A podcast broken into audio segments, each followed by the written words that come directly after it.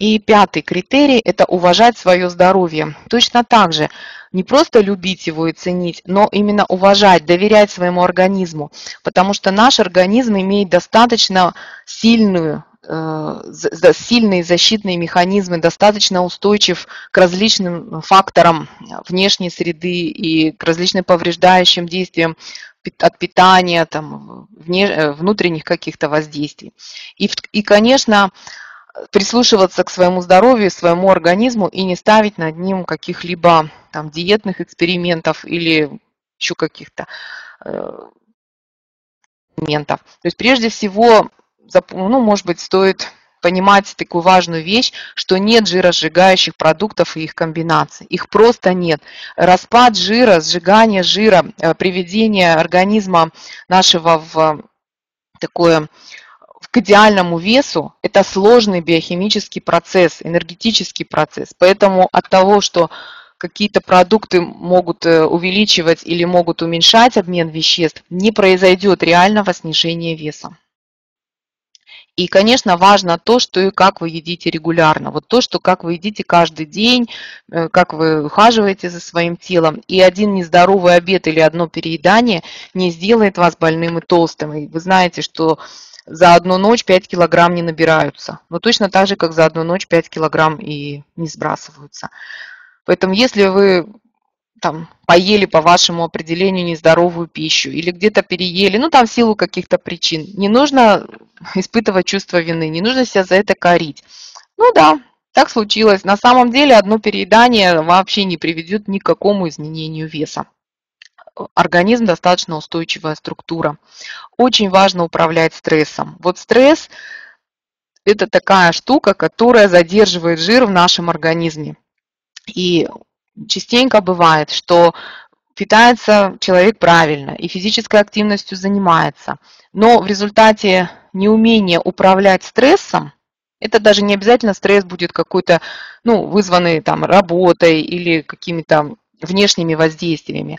Просто обычная жизнь информационная, то, что очень много информации каждый день, мы постоянно в режиме принятия решения, это уже стресс.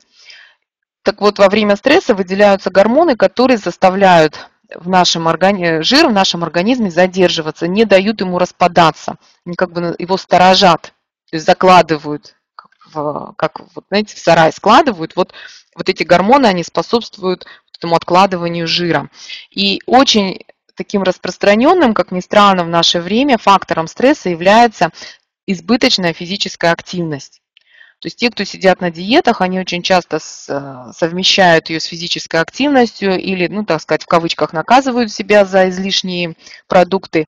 И потом вечером в спортзале начинают там вместо 40 минут, 30 минут заниматься полтора и два часа излишней физической активностью. Так вот, через 37 минут после того, как вы начали интенсивную тренировку, вместо пользы начинается выделение кортизола, и жир начинает, обмен резко падает, и жир начинает, наоборот, застаиваться э, в вашем, ну, в теле. Поэтому самый физиологичный настоящий момент является тренировка в течение 30, ну, до 40 минут. Это имеется в виду интенсивная физическая активность. Интенсивная это значит, знаете, когда у вас нет времени смотреть, э, там, слушать музыку, что-то читать или слушать какую-то программу во время занятия э, физическими упражнениями. То есть все, вся энергия, весь, все уходит на то, чтобы именно тренироваться и заниматься. Конечно, такие виды неумеренной физической активности, как плавание, там, ходьба, велосипед, они являются, ими можно заниматься более длительно, там час, полтора, в спокойном темпе, э, следя за своим пульсом. И что касается бега, очень часто люди задают вопрос, можно ли бегать, нужно ли бегать.